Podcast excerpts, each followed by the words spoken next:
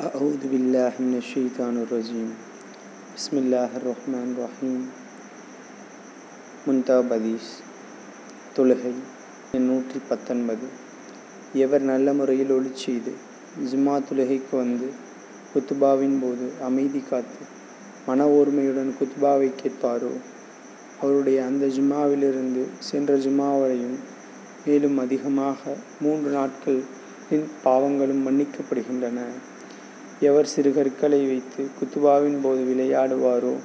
அல்லது கை பாய் துணி போன்றவற்றில் விளையாடுவாரோ? அவர் வீண் வேலையை செய்துவிட்டார் அதனால் ஜுமாவின் தனிப்பட்ட நன்மையை இழந்து விடுவார். என நபி ஸல்லல்லாஹு அலைஹி வஸல்லம் அவர்கள் கூறியதாக ஹஜ்ரத் அபு ஹுரைரா ரலியல்லாஹு அன்ஹு அவர்கள் அறிவிக்கிறார்கள். நூல் முஸ்லீம்.